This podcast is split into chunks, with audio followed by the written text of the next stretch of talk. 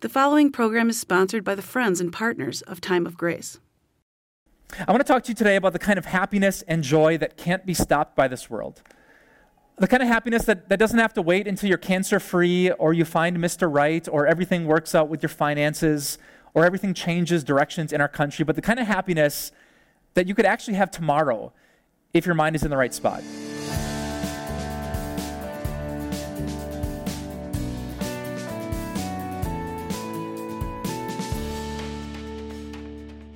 You could be about 10% happier. Uh, that's what Dan Harris claims. I'm not sure if any of you recognize that name. Dan Harris was a very successful journalist who was an anchor for Nightline and for Good Morning America. And he figured out the secret way to become 10% happier. And so in 2014, uh, Harris wrote a book by that title, 10% Happier. And it was so popular, it actually became a New York Times best selling book because it turns out almost everyone in America would love to be just 10% happier. so, my question for you today is why didn't the Apostle Peter do that?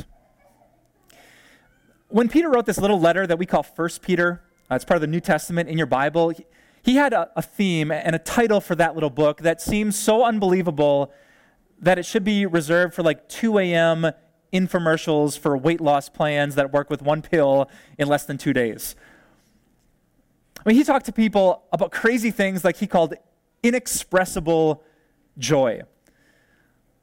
Like a happiness that wasn't like 10% better than the happiness you have now, a happiness so good it would like burst out of the expression on your face and make your feet move in the happiest dance you've, you've danced in a while. Why would Peter do that?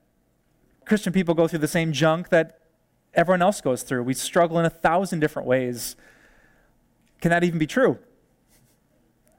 But then you look at Jesus' words in, in John chapter 17, where Jesus said this I say these things while I'm still in the world, so that they, his followers, Christians, may have the full measure of my joy within them. The full measure. Like Peter talked about this inexpressible joy, this bursting happiness, because he heard it one night from Jesus, who said, It's possible if you're a Christian and you know and think and focus on the right things to have an inexpressible joy, the full measure that simply can't be contained by the average human heart. And so that's what I want to talk to you about today. I want to talk to you today about the kind of happiness and joy that can't be stopped by this world. The kind of happiness that, that doesn't have to wait until you're cancer free or you find Mr. Right or everything works out with your finances or everything changes directions in our country, but the kind of happiness that you could actually have tomorrow if your mind is in the right spot. So I want to take you back 2,000 years today to this little letter that the Apostle Peter wrote that we call First Peter. Uh, we, have been journeying through this for a couple weeks here at our church, but I want to focus your attention mostly on this little snippet from verse 6, where the Apostle Peter said, In all this you greatly rejoice. And I love that little phrase. You know, this isn't like regular rejoicing. He says, You greatly rejoice in this. You know, Peter didn't write that verse 2,000 years ago in English. He, he spoke and wrote in Greek. And, and I looked that up in a Greek dictionary. You know, what exactly did this word mean in Peter's language, greatly rejoice? And, and here's the definition that the dictionary gave me it said, greatly rejoice. To experience a state of great joy and gladness, often involving verbal expressions here's my favorite part, and appropriate body movement. Isn't that good? In other words, uh, Peter's talking about the kind of joy that I felt on June 23rd, 2010. And if you remember that day? My face is about four inches from the screen on June 23rd, 2010. It's the World Cup and my beloved men's national United States soccer team is tied with Algeria. Y'all remember the game? I thought some of you are Christians, you must have been watching this game, right? Real Christians love soccer, and we're tied. And if you know anything about the World Cup, it only happens every four years, and there's, there's like two minutes left, and if we end up tied, we're done. And poor soccer fans like me have to wait for four more years. But then, then Landon Donovan gets the ball and, and he sprints past half field and he dishes it to Jozy Altidore. Altidore fires it in front of the net, and here comes savvy Texan Clint Dempsey. He flicks it at the goal, but the Algerian keeper stops it until Landon comes flying in. Oh my goodness. And there's the ball, and there's the net, and he slams it home. And we have like 12 foot ceilings in our basement, and I think my head almost hit it. I jumped so high. I, I didn't know how to contain myself, I actually. I didn't know what to do. I ran upstairs, I ran outside, and I was like a Mexican soccer commentator. I just said, Go! and I started running laps around my house, and my neighbors were probably very, very confused at this time. Like, that's happy. There was something so good that I just, ah, I didn't know what to do with my body. And so I was just running, running, running around. That's what Peter's talking about. Not this like generic joy, you know, I rejoice always because that's what the Bible says. He says something that, that is just uncontainable. Except, you know the problem, right? Like, that kind of happiness doesn't always happen. And that's kind of how life works, right? There's these moments where we're shouting and we're singing, and he asks you out to the dance, and the baby comes, and you get the promotion, and the friends are laughing, but those are just some days. Those are not all the days. It's why C.S. Lewis, uh, that old Christian author, wisely said this Do not let your happiness depend on something you may lose. And that's what Peter is up to in these verses. Look what he says as he continues. He says, uh, just before this, Praise be to the God and Father of our Lord Jesus Christ. In his great mercy, he has given us new birth into a living hope through the resurrection of Jesus Christ from the dead, and into an inheritance that can never perish, spoil, or fade. This inheritance is kept in heaven for you, who through faith are shielded by God's power until the coming of the salvation that is ready to be revealed in the last time. And Peter says in verse 6 In all of this, you greatly rejoice. Uh, Peter says, if you want a kind of happiness that you can't lose, put your happiness in this. Because there's so many reasons to dance in that little paragraph. Uh, let me just walk with me real fast through it. We're praising God because He is our Father. God is not like hey, if you're out there, higher power, He is a father who loves people like we love our kids and our grandkids and our nieces and our nephews. He's not a God who believes in karma. Peter says, in His great mercy, means when you mess up and when you struggle and when you sin and when you battle with temptations, that He doesn't, he doesn't treat you like you deserve to be treated. He's given us new birth into a living hope meaning that something really good is on the way. You have a for sure future because Jesus Christ rose from the dead. Because of that, there's an inheritance. I love that. There are these riches, and they can never perish, spoil, or fade. They can't be touched because they're kept in heaven, and God is guarding them. And Peter even says, God is guarding you by his mighty power until Jesus comes back and true salvation is revealed. And Peter would say, if you think about that, if that is your this, then in all of this you can greatly rejoice. So here's my, my question for you. What, what's, your, what's your this? Now, Peter says, in all this, you rejoice. So, what do you really look for in your life to rejoice? Like, if you, if you had to say, Pastor Mike, if blank, then I rejoice. What's in the blank? Uh, now, Peter would, would pray for good health and great friends and a, a, fulfilling job and a bank account that's strong. But, but he would also say, hey, life is life and this world is far from perfect. Why don't we put something in that blank that's so much better? Why don't we put spiritual blessings, being loved and forgiven and saved, having a hope and a future and heaven and salvation? Because those are the things. If your happiness is rooted there, if they're big and beautiful to you, if you think about what's pure and good and right and praiseworthy, then you can rejoice always, like Paul told us to do. Then you can have the peace that goes understanding, beyond understanding, like Paul encouraged us to have. Then you can have a contentment that simply can't be taken away. And I want to say, okay, okay Peter, that's a good point. And maybe I should think about like spiritual things instead of just the stuff of this life. But what about what about the days that are really hard? What about the days of grief and of loss? What about trials and sadness and sickness and, suffering? Are, are you trying to tell me that I should be happy on days like that?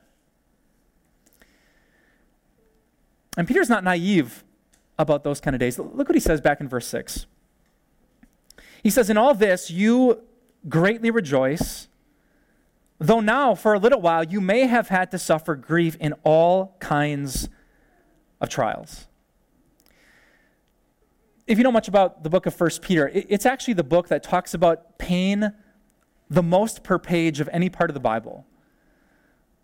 Now, Peter isn't talking about the happy dance because his life was easy and these people's lives were easy. Uh, the book of First Peter, in its five little chapters, is filled with 19 different words about grief, suffering, death, being mocked, abused, insulted, persecuted for your faith. This is a book where, where people are going through like deep sadness and suffering, and yet in the midst of it, he talks about this inexpressible joy and it's not the only part of the Bible, I found out that the New Testament has 18 different Greek words that express grief and sadness. The Bible's not naive or Pollyanna about life in this broken world. It's hard. There's a time to weep, the Bible says, and even Jesus himself wept when he saw the sadness and suffering of this life. And that's kind of the part that doesn't make sense to me. I remember before, Peter saying not future tense, but right now you greatly rejoice. And then he says in the very same verse, though now you're suffering in all these trials. Like, how can you greatly rejoice right now and go through suffering and grief and sadness right now? Don't you have to choose one or the other? How can it be both at the same time? And the answer to that really important spiritual question is in the last word of that verse, where Peter says, This isn't just suffering and sadness, these are trials. Do you know what a trial is? Uh, a trial is something that proves genuineness.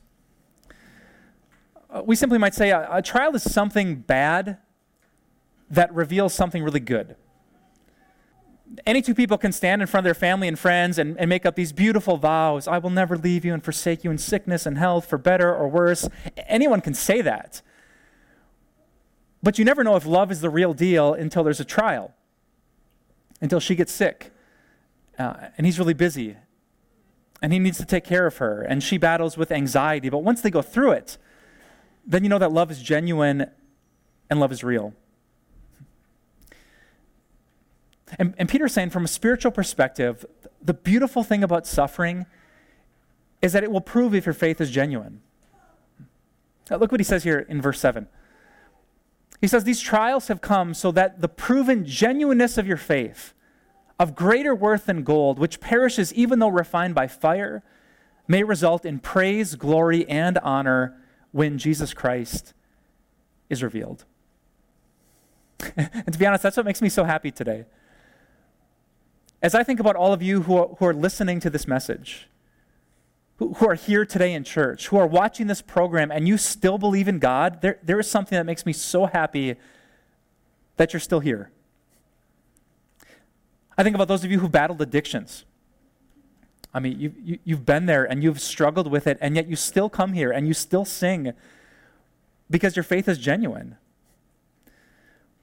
I think of those of you who've had kids that have, have wandered far away, kids who are in jail, kids who have committed crimes, prodigal sons and daughters. You've had learning disabilities in your family, struggles that you're battling, anxiety and depression and downs and autism, and yet you still, you still pray. You still say amen in Jesus' name.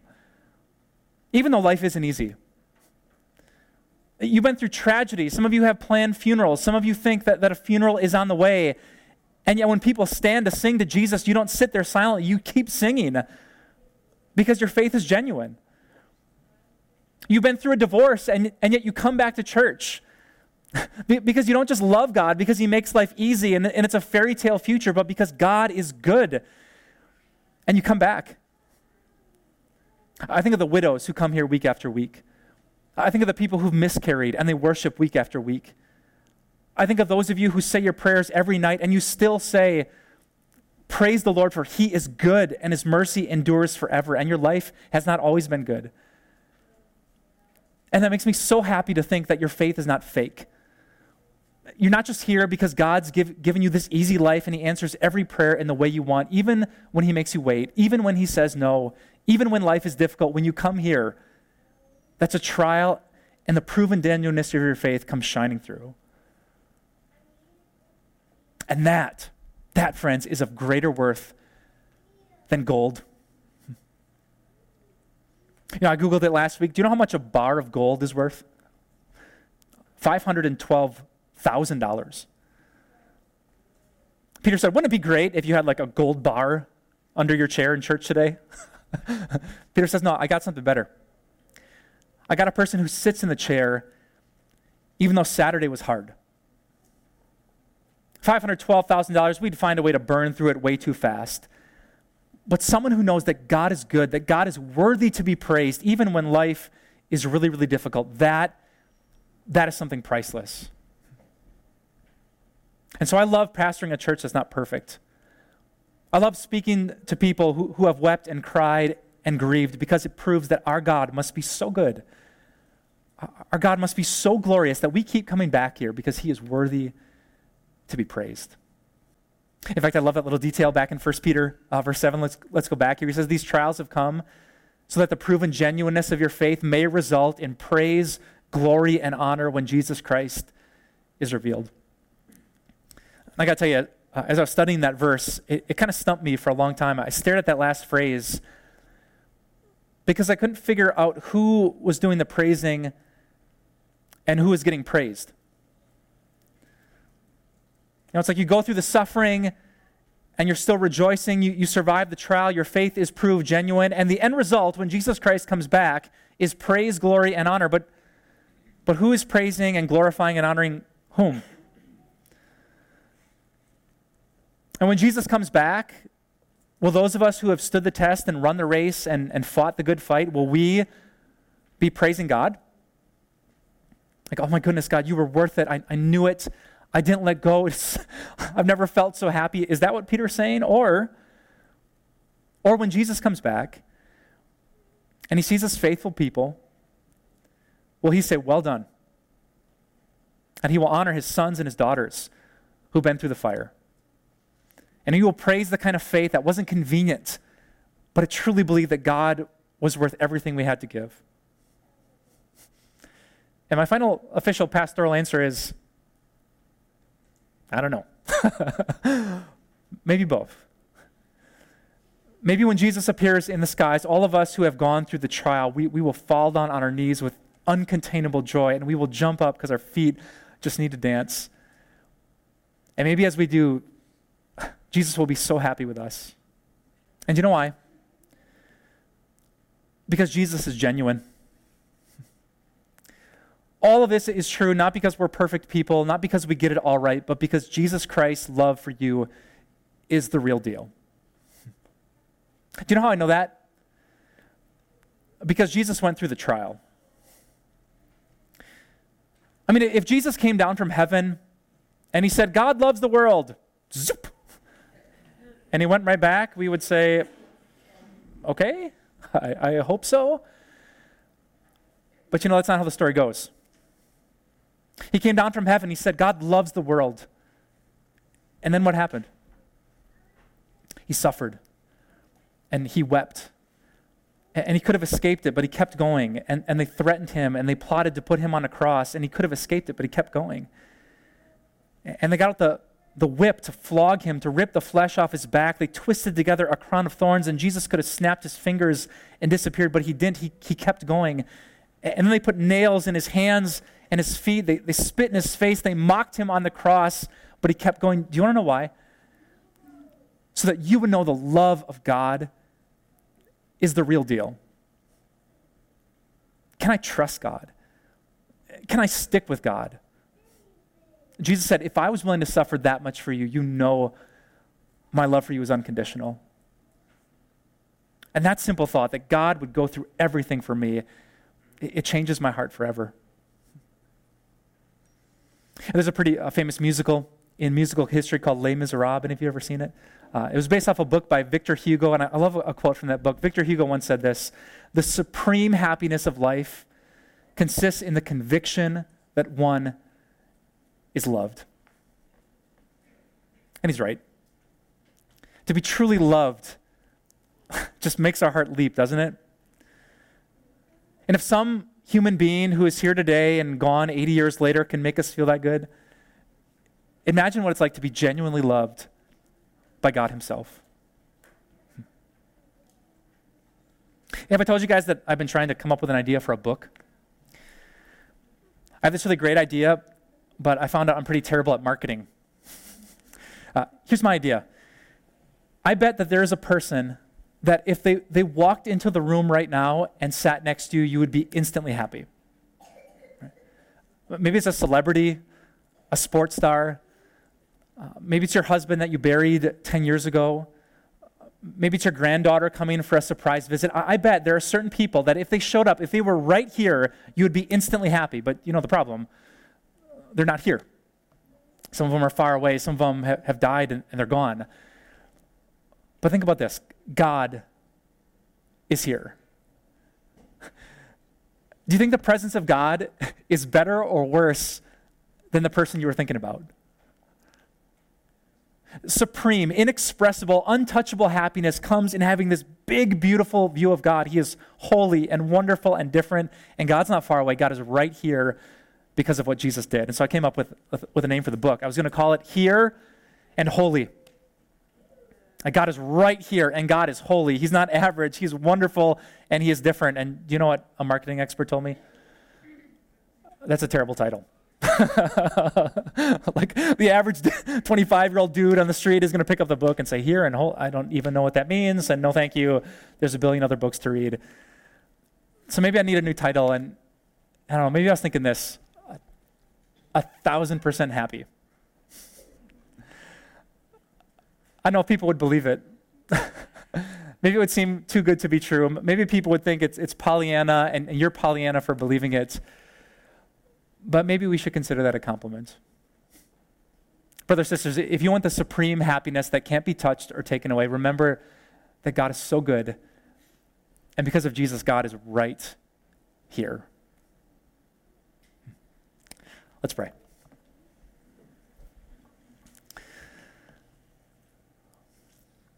God, I think about all the things that I've done in my life, and I have no clue why you're here.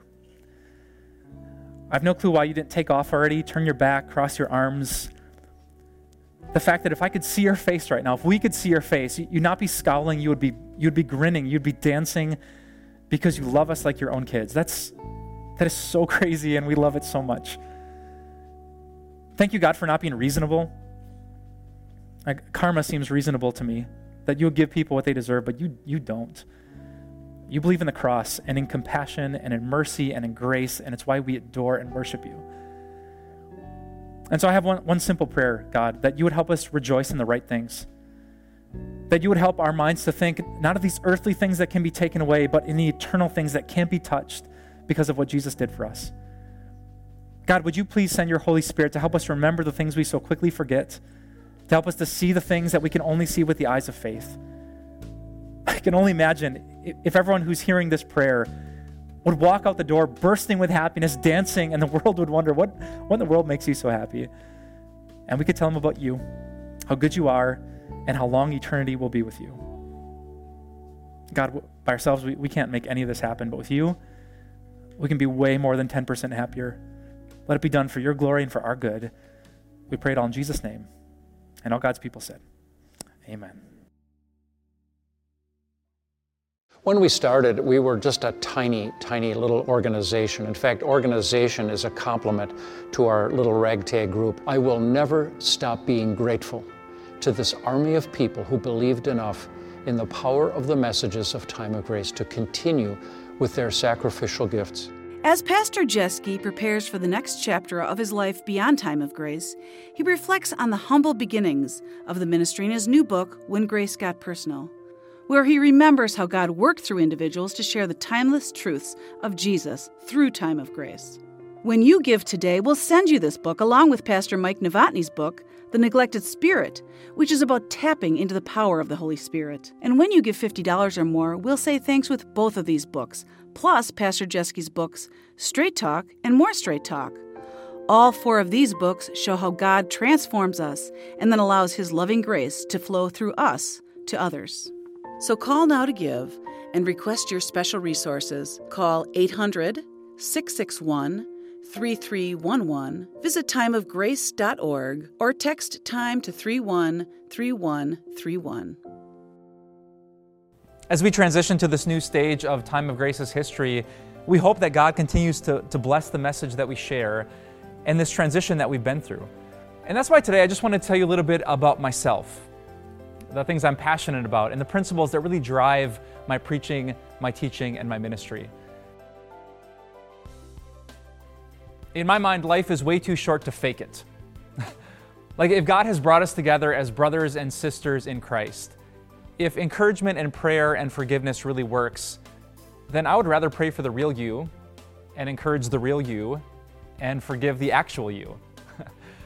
I love how the Bible says it. Uh, it says, Confess your sins to one another and pray for each other so that you may be healed. So I hope you find that in my teaching that I'm going to be real and talk about the real stuff of real life. And at times it might feel vulnerable or a little bit uncomfortable, but it's what God's people are going through, and I'd rather apply real grace to real stories. And so don't be shocked when we talk about marriage and divorce, when we discuss anxiety and depression, when we deal with sexuality and gender, when we talk about pornography and drug addiction, uh, self righteousness, pride, worry, and fear. We're going to talk about all of it so that we can open God's Word and find real hope. That's what happens when we're transparent.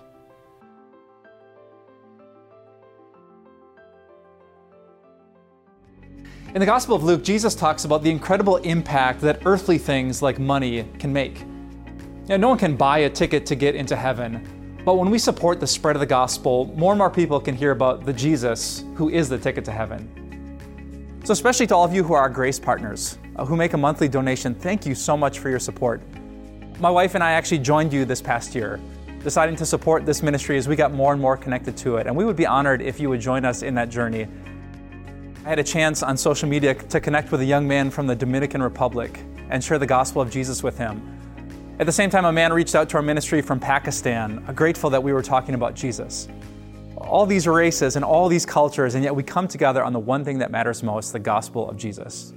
Uh, we would be honored by your monthly gift that helps us to take the message of Jesus and give more hope and more peace and more joy to more people.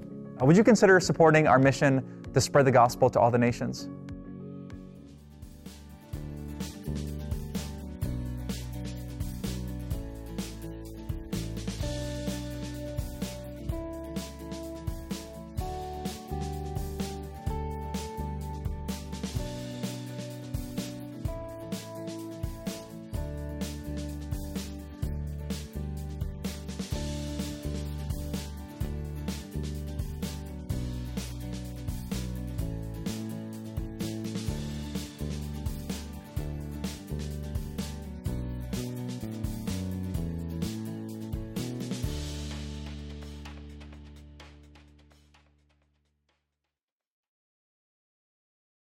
The preceding program was sponsored by the Friends and Partners of Time of Grace.